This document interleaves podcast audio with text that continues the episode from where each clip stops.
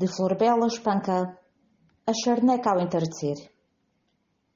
A rapariga pegou na carta e rapidamente deu princípio à leitura. Meu pai, quando esta lhe chegar às mãos, vai ficar muito triste com a notícia que tenho para lhe dar.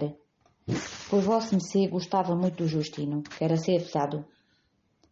Pois é verdade, o Justino, tenho a certeza que morreu lá para aquelas malditas terras do interior.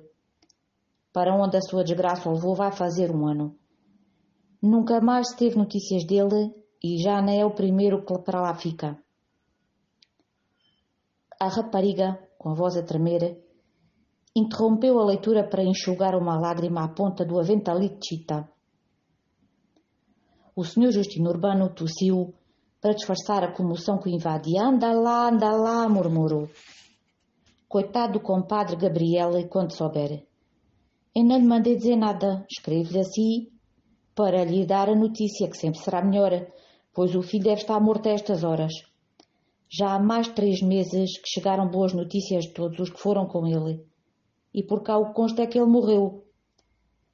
Eu estou aqui bem e não faço tensões de ir para mais banda nenhuma a nascer para as nossas terras. Pois isto, terra de pretos, nunca costuma dar bom resultado, como aconteceu ao pobre do Justino. Dê recados meus à prima Isabel e às pequenas, ao Elias, ao compadre José, ao Manel da tenda e a todos os que por mim perguntarem.